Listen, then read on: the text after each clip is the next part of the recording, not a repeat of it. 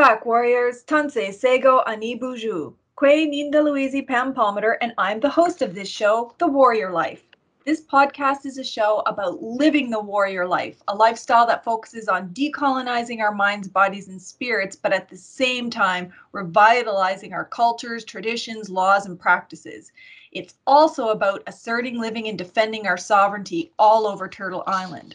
And I'm really happy to report that there has been thousands of our Native brothers and sisters defending our sovereignty and land rights all over Turtle Island in solidarity with the Wet'suwet'en hereditary leaders and clan members for weeks now.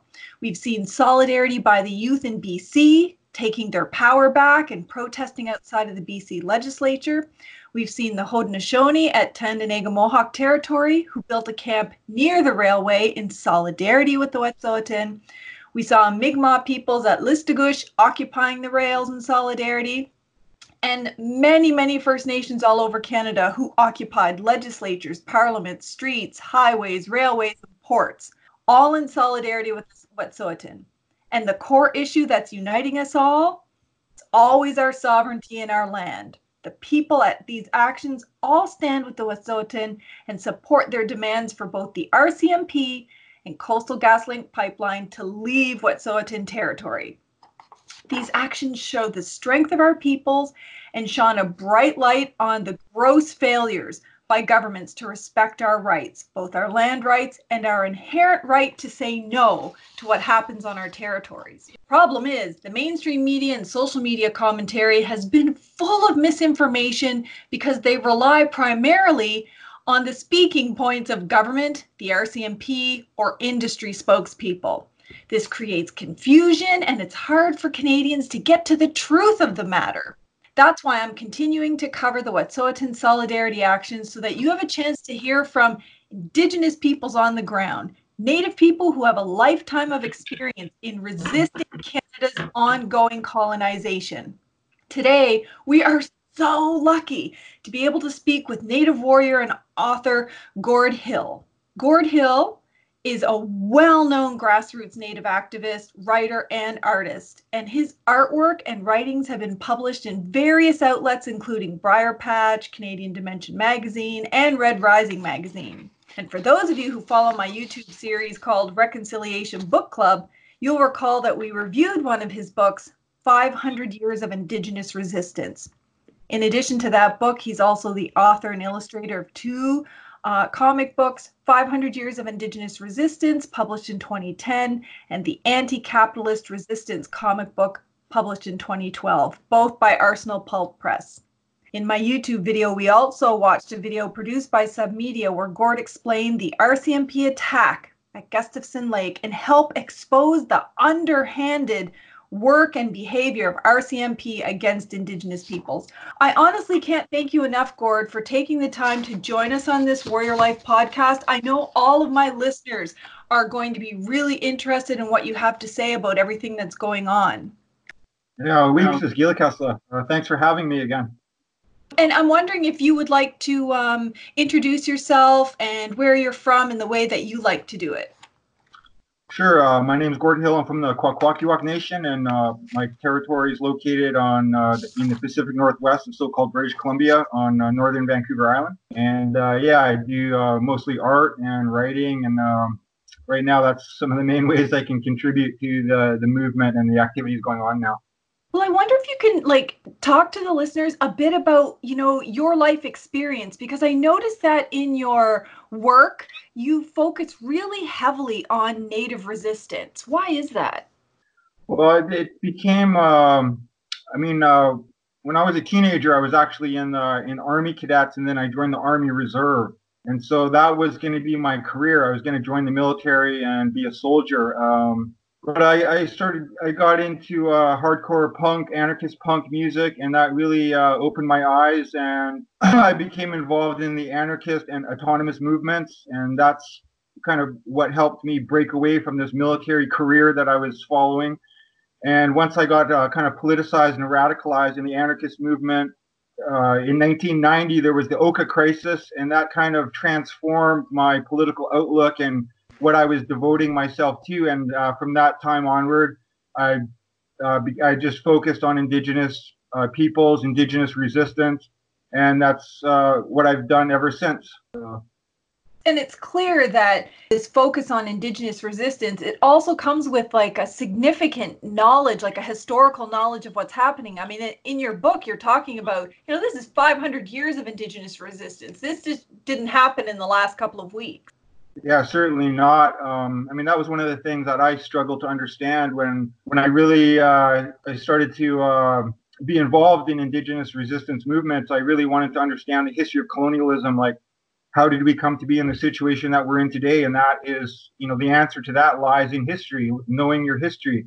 Uh, there's a history of resistance that our people have that, you know, is very can be very important in informing our struggles today. We can learn from that history, and uh, I think it just really helps us to understand, uh, you know, how colonialism works and how you can resist it. So yeah, it, it's very important for the people who might not be familiar with native resistance and why it is so important to us, like what's at risk if we're not engaged in these acts of resistance on an ongoing basis? Well, I think, uh, I mean, on different levels. I mean, one, uh, we would be completely colonized and we would be absorbed into the Canadian society and just uh, you know we would have no rights or titles to lands i mean that's ultimately the, the, objective of the government is to completely eliminate the special status for indigenous peoples and even the reserve lands that we're left with so i mean that's one aspect of it that we would be completely assimilated into the uh, canadian uh, political legal social system on the other and another aspect of it is that uh, a lot of our territories i mean we already know a lot of our territories are contaminated by you know industrial activities uh, they're uh, massive clear cuts. Uh, you know, the, the, land is being devastated. And so if we didn't engage in these acts of resistance, the environmental conditions we live under would be even worse. Uh, the social conditions we live under would be even worse if we weren't engaging in this resistance. And that in, in you know, and uh, the idea that we, uh, you know, we have to care for the land and the environment for the next uh, generations. I mean, that informs our struggles of today as well, because we want to have uh, a healthy environment to for people, uh, you know, for our people to live in. And looking into the future, I mean, I mean, how much longer can this like self-destructive system maintain itself? When you have this kind of uh, systemic uh, crises looming on the horizon, I mean, you need a healthy environment in order to survive and live in, and that's how our people have survived for, you know, thousands and thousands of years. So I mean, that's just two aspects of why it's important to engage in these types of resistance because, you know, on the one hand, you're you're defending your culture, and that's in- interconnected to the land. It's how you survive as a people living under a colonial occupation. Exactly. And so, you know, picking up on your two points, it's you know, it's so important to us so that we don't lose our culture and our laws and our traditions and, you know, all of the wealth of knowledge from our peoples but also you know our control and management over our own territories to protect against like ongoing environmental destruction. And on that second point this isn't just important for indigenous peoples. In fact Canadians should be embracing this resistance because it's actually their futures that'll be impacted if we don't stop the environmental destruction, right? Oh, absolutely. I mean, uh, I mean, here in North America, I mean, you really have to look at a multinational type of resistance movement, and you know, involving as much of the population as you can, and uh, having alliances and solidarity between all the different social movements that are trying to achieve uh, positive change. Uh, you know, want to protect the environment, they want to protect human rights, and that. So it's very important to have this like this solidarity network established. And I think that's something we're seeing today with the Unistoten. And we've seen it, you know, in previous mobilizations. But I mean, I think, you know, there are a lot of people in Canada that support Indigenous people, that support the idea of Indigenous rights and that. And that's something that we can definitely build on.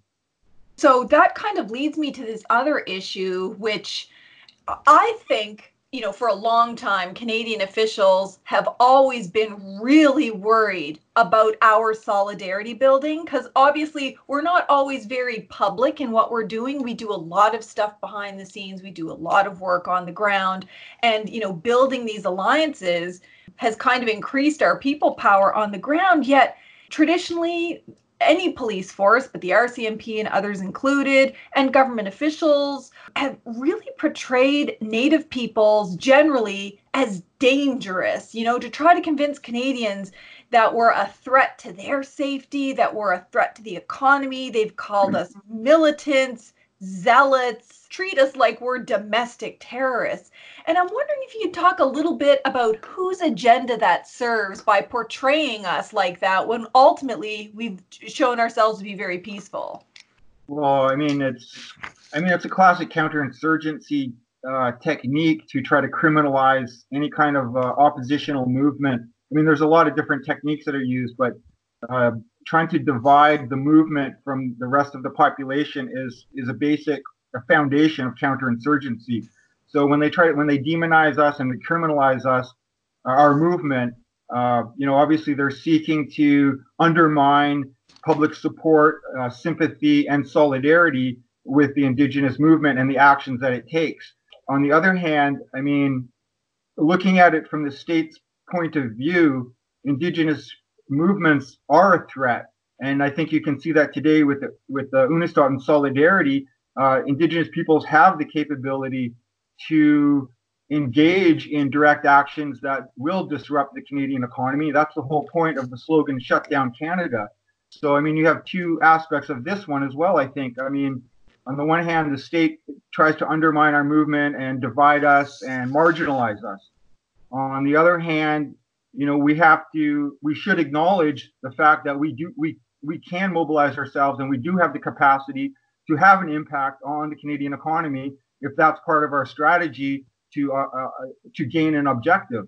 We should uh, have confidence in our movement that we have this ability and not just, you know, discard it because it's an important uh, tool that we have in trying to defend our territories, and that's what we're seeing at, at play today with the Unistoten Solidarity movement. I mean, this this nation this nationwide uh, direct action campaign that's been targeting the railroads. I mean, this shows the potential of our movement to really affect uh, social change, and this is a threat to the state and the corporate uh, elites that kind of govern the country as well. So when you see that type of propaganda coming from the government, I mean, they are trying to protect their interests. I mean, this is a struggle. This is a, a, um, a struggle for power, uh, a struggle for control. Who controls the territories? Uh, we're trying to mobilize our forces to defend our territories, and they're trying to mobilize their forces to repress our movement. And it's important, I think, for people when they engage in these movements to understand that the state will engage in a counterinsurgency campaign let's talk about that a little bit more because you know they have multiple techniques we talked about one where they try to vilify us you know we're you know canadians look out you know they're dangerous they're militant and you know they could hurt you to, really try to to stop Canadians from supporting us. I don't think it's worked so far. I mean, we have more Canadians supporting us now than ever in history, but I'm wondering if you can talk to some of the other techniques that, you know, government and industry use to stop us, you know, to essentially make it so that we're not effective and they maintain power. Well, I mean, one crucial aspect of this of any type of counterinsurgency campaign is the gathering of intelligence, and that's through surveillance. So your movement is uh, subjected to uh, widespread surveillance using uh, both physical and technical surveillance. Uh, your, you know, people who are organizers are going to be the targets of this surveillance. Um, you have disinformation campaigns where you know the the state or other government agencies such as the police or intelligence agencies will release information that's meant to undermine our movement or to smear it. I mean, the 1995 standoff at, at Ts'Peten in the Secwepemc territories in uh, at so-called Gustafsen Lake. I mean, that's a really a valuable lesson for people to learn from in terms of uh, what types of things the police will do and the government in, in terms of like uh, media disinformation campaigns. I mean, there was uh, Sergeant Montague who, who was the main spokesperson for the RCMP during that operation. You know, he was caught on videotape saying that smear and disinformation campaigns were a specialty of the RCMP. I mean, so that's another aspect of it. Uh, you can look at, uh, in particular, the Federal Bureau of Investigation's counterinsurgency campaign during the 1960s and 1970s in the United States of America, where they used a, a, wide variety of tactics, including this type of disinformation campaigns. I mean, they fabricated uh, statements from groups that weren't true. They sent uh, uh, fabricated letters to support organizations. You know, for the Black Panthers who were having, uh, you know, feeding the children at school campaigns, the FBI, a- along with local police, uh, fabricated very racist kind of coloring books or type of propaganda that they sent to supporters of the Black Panthers in an effort to get these uh, groups to withdraw their support.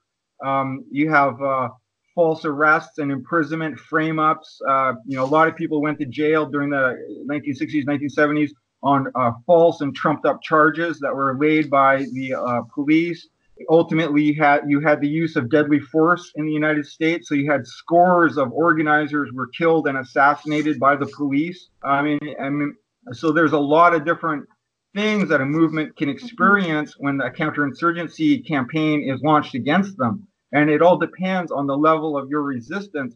So if you have a high level of resistance, you have to expect that the counterinsurgency campaign is also going to ratchet up and I think in the United States, I mean, they had a very high level of resistance. The state felt very threatened by the community organizing that was occurring.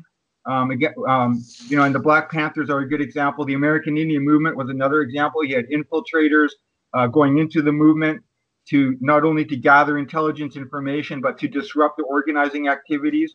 Um, I would recommend people read the book by uh, uh Agents of Repression by Ward Churchill and Jim Vander Wall, which is a, basically a very good documentation of the FBI's counterinsurgency campaign. And I think uh, you know th- those types of lessons, like we can learn a lot from those those uh, that that history of counterinsurgency. We're experiencing uh, similar uh, tactics and techniques being used against our movement today. You know what happened in Wet'suwet'en territory? Well, you had the RCMP saying, "Oh, you know, we've left." Gidimt'en camp and Unistoten um, camp, and we've left Wet'suwet'en territory, so these government Wet'suwet'en talks can happen. Yet people at the camps, like actually on the ground, had tons of pictures and videos of the RCMP still there, still making patrols. They hadn't actually left. So if we weren't also following the people on the ground and we were only listening to the mainstream media, we would have said, oh, well, isn't that great? The RCMP, in an effort to promote negotiations, actually left the territory. But in fact, that was a complete and blatant lie. Yeah, I mean, during the Gustafsen Lake standoff uh, and, and the subsequent year long trial, in which a lot of this information was revealed, I mean, the police routinely lied about their activities.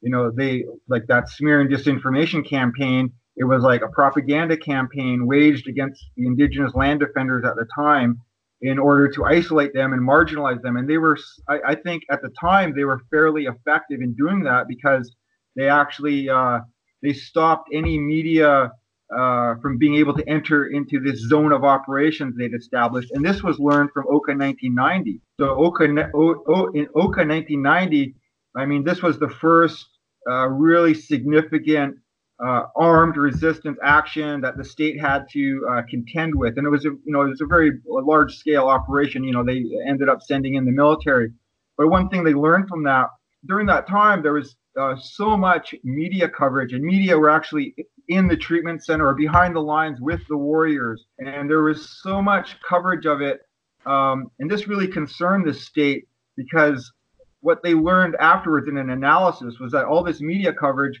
actually uh, created more public support for the warriors and the deployment of the military and the portrayal of this heavily armed military force and these lightly armed warriors standing up to this you know this massive uh, military force.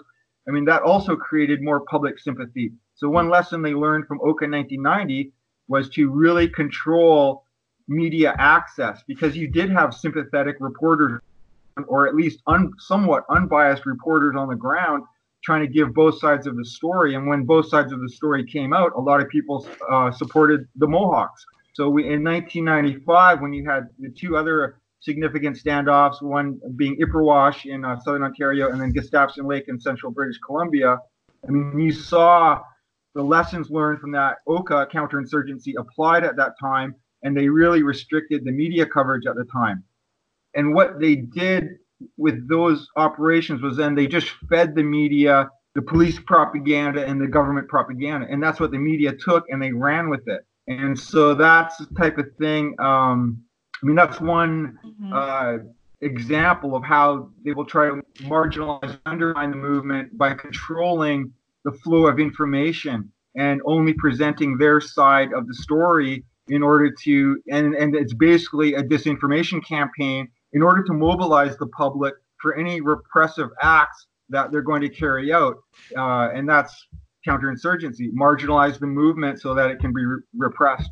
Literally see that playing out here. I mean, look at what happened in Wet'suwet'en territory right before the RCMP invaded and forcibly removed Wet'suwet'en peoples.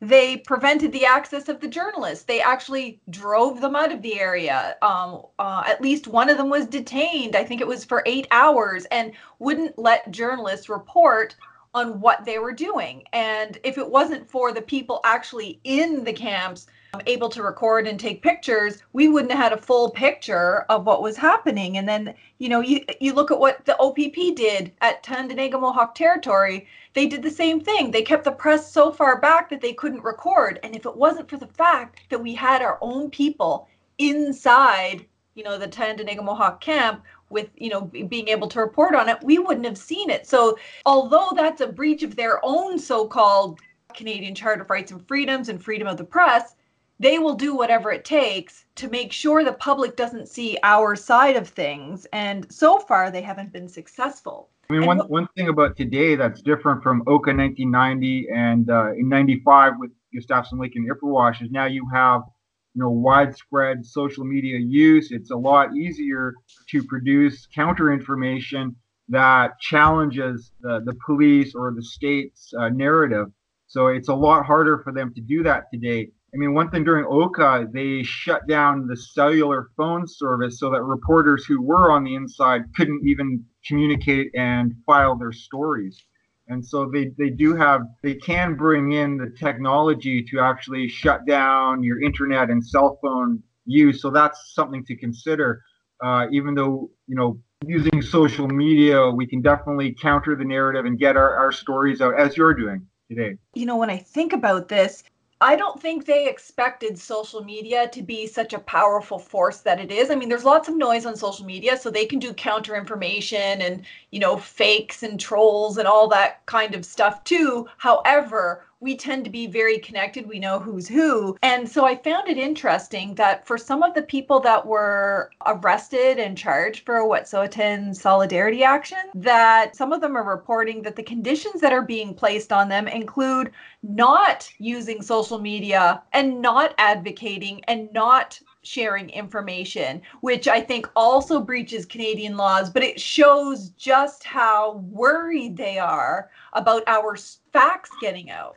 Oh, absolutely. I mean, I would recommend. I mean, it's different for each person, whatever situation they're in. But I mean, when those types of conditions are applied, it's very uh, a good thing to refuse those conditions and to challenge them, because it can really limit your ability to uh, organize and communicate. And I mean, that's the goal of what they're trying to do when they impose conditions like that, or no, no contact orders, like so you can't even be with other people that are involved in organizing or you can't attend rallies.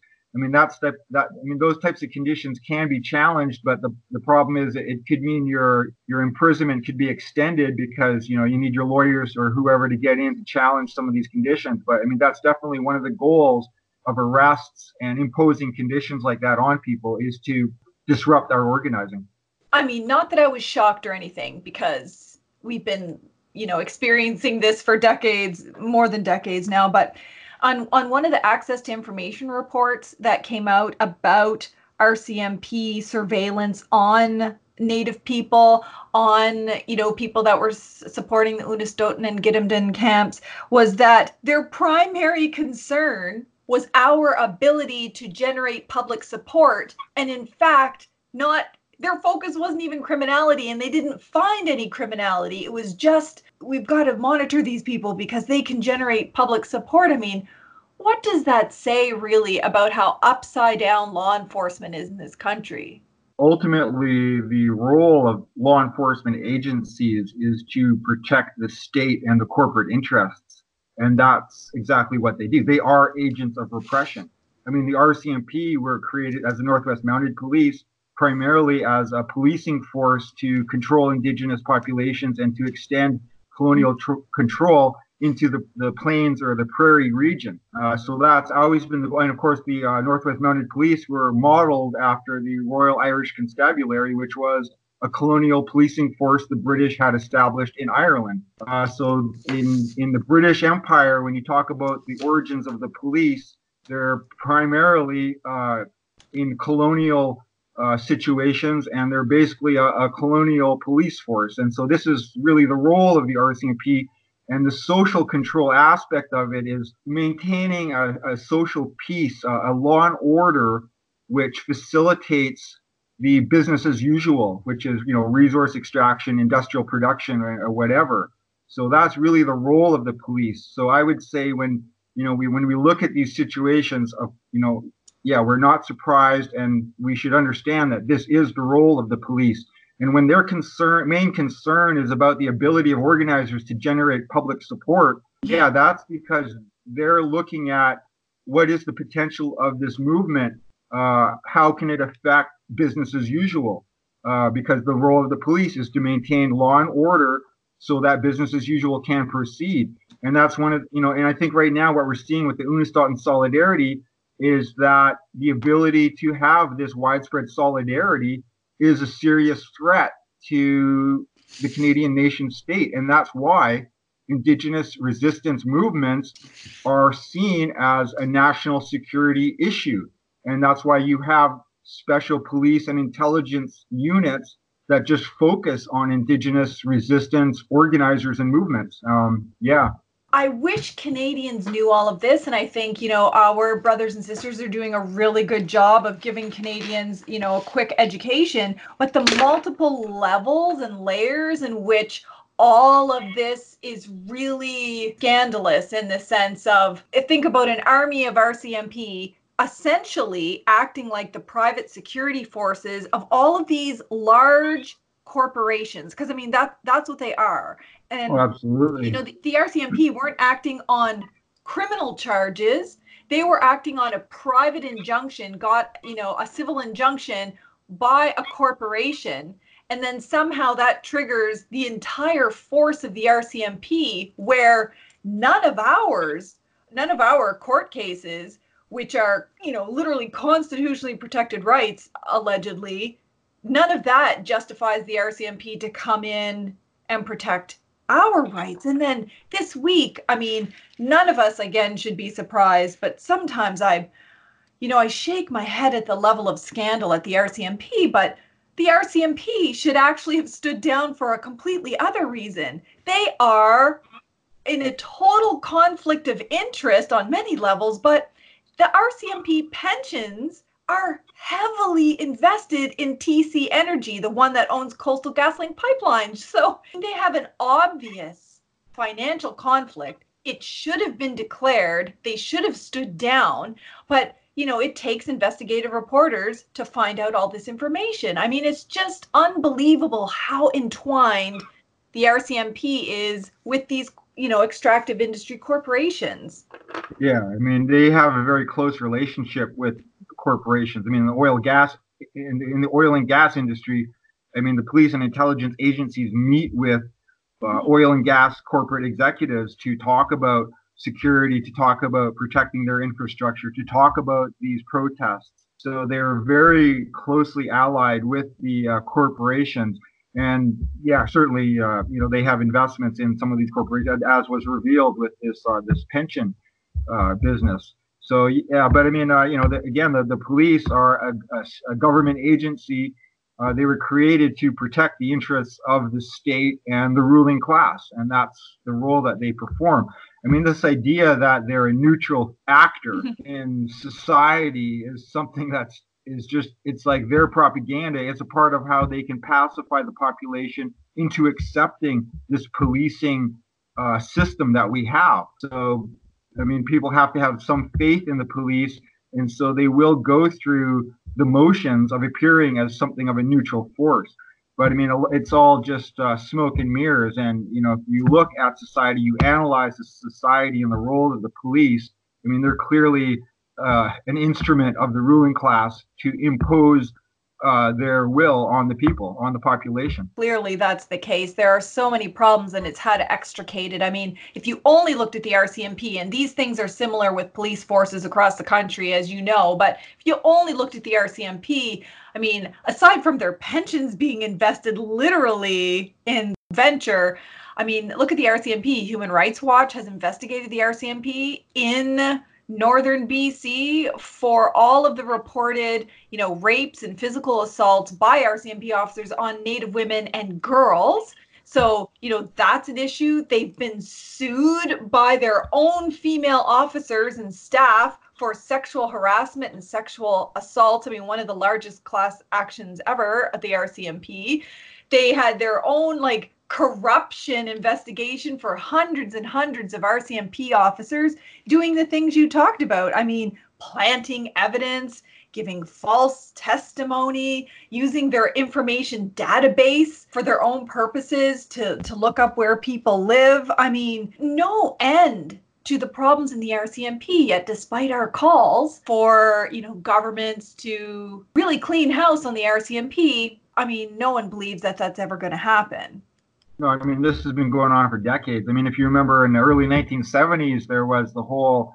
I mean, it was revealed in the late 70s that the RCMP had engaged in a in a, a very uh, large campaign of dirty tricks and sabotage, illegal actions, break-in enters, stealing files, uh, planting bombs. Uh, all this stuff came out in the late 1970s. The RCMP's security service, which at the time was the national kind of intelligence agency. It was within the RCMP, and they removed this the the, the uh, security service from the RCMP. They shut it down, and that's why the Canadian Security Intelligence Service (CSIS) was established because of all the corruption and dirty tricks that the RCMP had engaged in, uh, primarily in Quebec against Quebec independence movement, the labor movement, uh, what and whatnot. Uh, so all this has been revealed that for decades this has been how the police have functioned. And one thing about the RCMP, I mean, they were really promoted as this kind of uh, iconic symbol of Canada. Part of the whole mythology of the nation state of Canada revolved around the RCMP and how they were such good guys. They went out onto the prairies to protect the natives from the bad American settlers and all this type of stuff. And one thing you've you can you've seen in the last couple decades is how the image of the RCMP has been completely tarnished. They're no longer looked on as this kind of uh, you know, Dudley Do Right or whatever, this kind of noble knight in shining armor police officer who does all all good. I mean, that's been pretty much uh, revealed to not be true. And I think a lot of people have a very poor opinion of the RCMP today because of all these scandals and you know mm-hmm. controversies, uh, which you've mentioned, and dating going back into the 70s, certainly with uh, what they were doing, uh, mostly in Quebec, with all the break and enters and all these illegal actions and stuff. And that's something that the RCMP, you know, that affects the morale of their officers and that. So it has a big impact on uh, policing and the relationship between the police and the population. And of course, the relationship between the police and indigenous peoples is very poor.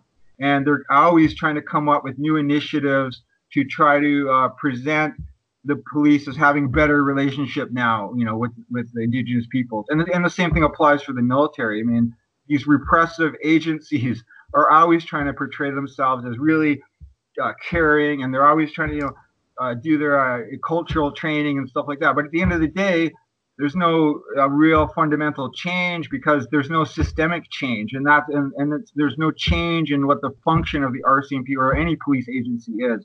So uh, that's why you know we advocate for uh, radical social change because these systems of control and oppression have to be dismantled in order for us to survive as a people and for the environment to survive uh, because the way we're going now as i mentioned before we're on a course of self-destruction and these policing and intelligence agencies, you know, they actively work to stop social movements that are protecting the environment, that are trying to stop the ecological destruction and provide a better future for all life on Earth. And that's because they are the tools of the government and, and the corporations. You know, everything that you're saying is something that should be common knowledge. Like Canadians should know all of this for lots of reasons. I mean, if they've paid attention to the media headlines, not that you can always trust those, but we have had so many justice inquiries in this country. If you look at the Donald Marshall wrongful prosecution inquiry, said, you know, the police and the judges and the lawyers all discriminated eh, discriminated against him and wrongfully imprisoned him because he was native. If you look at the Manitoba Justice Inquiry, they talked about racism in police. I mean, Neil Stonechild inquiry for, you know, one of the most blatant acts of police racism and violence is these starlight tours where they you know, pick up native people, drive them out to the edge of town where they, you know, freeze to death. And you know, you've got you've got this Ipperwash inquiry. They specifically address this myth you know the the one bad apple myth because people say oh you know there's so many good people that you know work in law enforcement.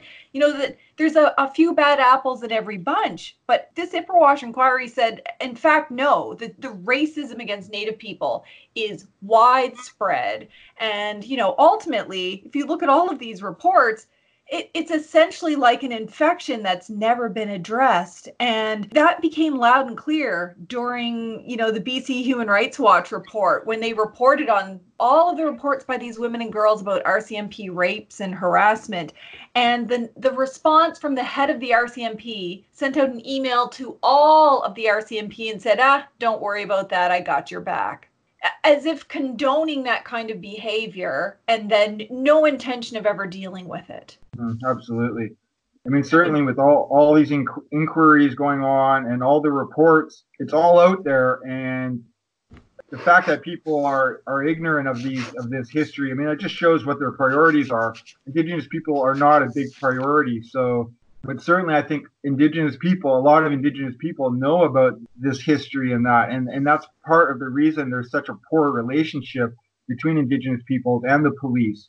And within the police, I mean, they are an oppressive agency. Uh, a lot of them, you know, it's a cultural problem within the institution of mm-hmm. the RCMP, for example. I mean, their very history is based on anti-indigenous uh, actions uh, controlling the plains, uh, all this type of stuff, force uh, taking the children into residential school. I mean, that, that's the whole history of the RCMP. So I think it's very deeply embedded. Uh, I think in general, you have the, the, racism within Canada and these guys who become police officers, you know, that's how they grow up and that's what their attitude is. I mean, Canada is basically an apartheid state. You have two different worlds, two main primary worlds. One is indigenous and one is non indigenous and the non-indigenous population is largely ignorant of the conditions and the history that indigenous peoples have had to contend with and and i you know i see this real power shift like you talked about the fact that we do have the power to have a fundamental change. I mean, we have the the power to interrupt systems, we have the power to get attention, we have the power to communicate with one another, we have the power to strategize, and it's very very clear that our future success is going to rely on us exercising that power in solidarity and allyship with all of the other Canadians who are working on similar issues, whether it's the environment or anti-homelessness, anti-poverty, you know, human rights protections, you know, all of these things stopping violence against Indigenous women. And I'm wondering, what are your thoughts on the really difficult balance that we have to make between, you know, we have to always put so much effort into resistance and defending ourselves and our territories and our lands but also on the resurgence part of things, you know, revitalizing our cultures and languages and rebuilding and empowering and strengthening our nations. Like, it's such a tough balance to make sure that we have enough energy into both when we're under constant attack. You know, one person can't do everything, but mm. when you have a community and you have a movement organizing, people fulfill different roles within it. Some people are very good at communication, some people are really good at artwork uh, some people are really good at legal research. Some people are really good at fundraising.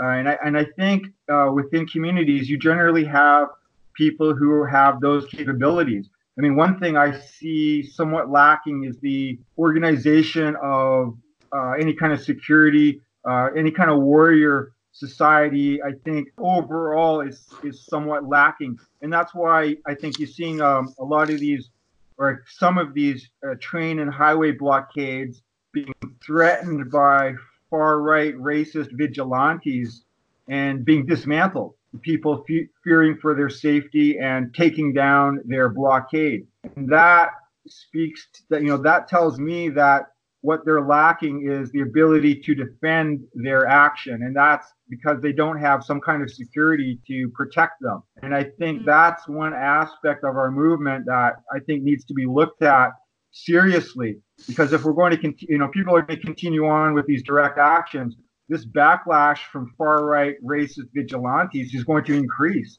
And they've been organizing uh, on a higher level for a number of years now, especially with the election of Trump in the United States, which really mm-hmm. empowered and emboldened the far right. So they've uh, got stronger networks. They can mobilize groups to go out to challenge these uh, blockades. And I would just, I would say that's one aspect of things that we're really lacking. And that's a part of our traditional cultures as well that's mm-hmm. often overlooked or marginalized. Or we have this idea that uh, today a warrior is someone who's on social media. And I think that's totally incorrect and dangerous to proceed with that type of attitude because we need warriors who are going to physically defend people and the actions that they're taking. Well, yeah, and it goes along with what you were saying about you know, all of us doing our part in different ways according to our skills and abilities and all of that. So it's about, you know, balancing our resources. You, you know, you have people out there that have to do the research and writing and the people out there who are on the ground and then, you know, the people who defend the people on the ground and all the people who are in, you know, the concentric circles around supplying the people on the ground and, you know, taking yeah. care of kids and taking care of communities. It's, you know, about all of us doing our part. And, you know, one thing I just I was going to ask you, especially given the struggle you know it's it's an ongoing struggle it's really really difficult but on on the positive side of things is that we still have people willing to take all of these risks and make these sacrifices to engage in the struggle and defend our peoples and our territories and try to keep us safe i mean some of the most inspiring moments in this Turtle Island was seeing the Haudenosaunee or Mohawk warriors defend themselves from the siege at Kahnawake and Kanesatake, you know, during that summer, or these sun dancers at uh, Gustafsen Lake and and or the peaceful land defenders at Ipperwash or at Elsipogtog, uh, and and now you know these really peaceful clan members and hereditary leaders in the Wet'suwet'en Nation. So although the struggle is difficult, and we shouldn't have to be engaged in it. It also gives hope to our youth that we are still engaged in this. Maybe not everybody. We still have people willing to defend who we are and our territories. And I'm wondering if you have, you know, any advice for all of the native youth who are listening, who are engaged, you know, at the BC legislature or, you know, they're protesting on parliament or who are thinking about how this brings us hope for the future. If you have any advice for our native youth.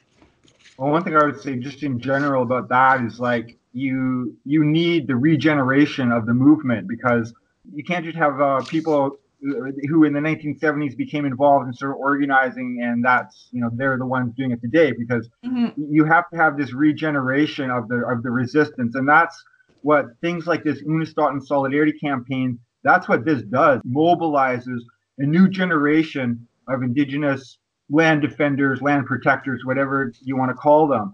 And this is crucial. This is a very important part of the indigenous resistance of any resistance movement is this gener- ongoing generational uh, struggle so that it's understood. I mean, a lot of the people involved in the 1990s, you know, resi- indigenous resistance were the children of the Red Power generation who were active in the 60s and 70s.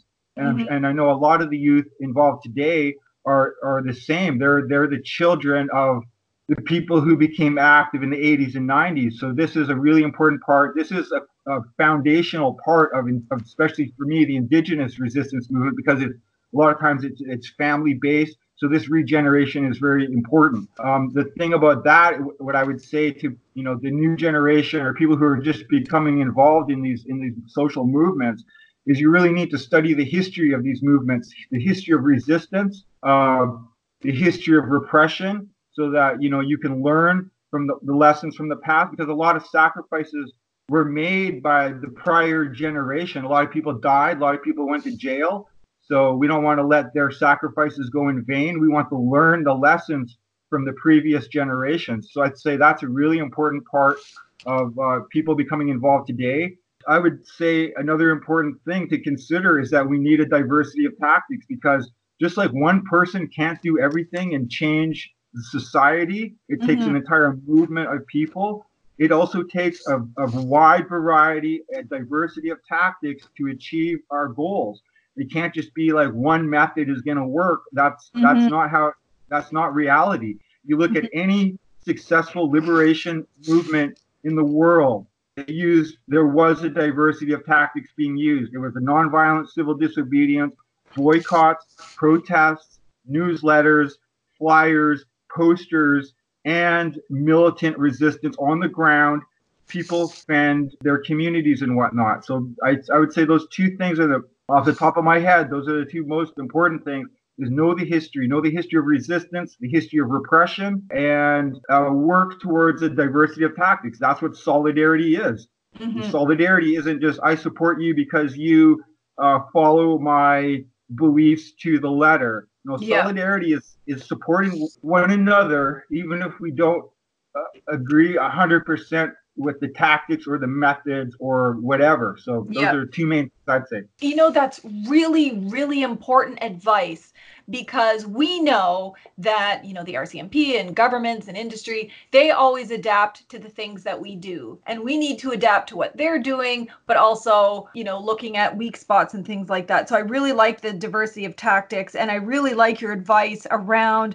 knowing the history, knowing the sacrifices of all of our ancestors and people that made sacrifices, knowing how we got here, like knowing Canada's culpability, you know, the genocidal tactics and and all of the ways in which they've oppressed our people. That's important. And also the history of all of these social movements. I really like that you included that because we can learn these tactics they worked or didn't work here. They were, you know, they worked or didn't work here. Here's what came out of this and really making sure that we're constantly learning and adapting because this like I, I completely agree with you. The regeneration of the movement governments always talk about oh intergenerational trauma and all of that other stuff. Well we we focus very highly on indigenous you know intergenerational resistance and intergenerational mm-hmm. you know empowering and strengthening one another. So i think your advice is going to go a long way to the native youth out there and like all of the information and insight that you shared today you just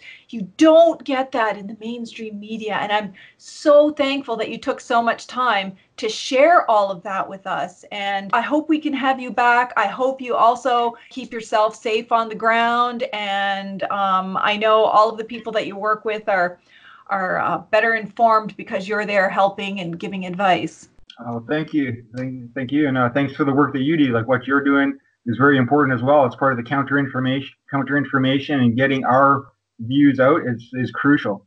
Thank you. And um, what I'm going to do is also like post a link to your books and your materials so that people who want to know more and le- learn more can um, access all of that. And to all of my listeners, like I hope you learned so much. I mean, I learned so much today from Gord, and uh, thank you all for tuning into my show. I'm really thankful that Gord took so much time to share all of his insights and experience. I mean, he's really knowledgeable about all of these issues. Like I said, I'll post links to his books in the description box below so that you can access them. And I'm also going to post links again, like my other shows, to where you can support the Wet'suwet'en. They have uh, supporter toolkits, and also there's uh, new support links for the Tyendinaga Mohawks and others. And if you like this episode, please consider supporting it by sharing it. That's how we get the information out and you can access like all of my content, you know, whether it's videos on the Wet'suwet'en or podcasts talking with people on the ground or blogs or my publications, all in one place on my website, www.pampalmater.com. Till next time, keep living a warrior life. Walalia.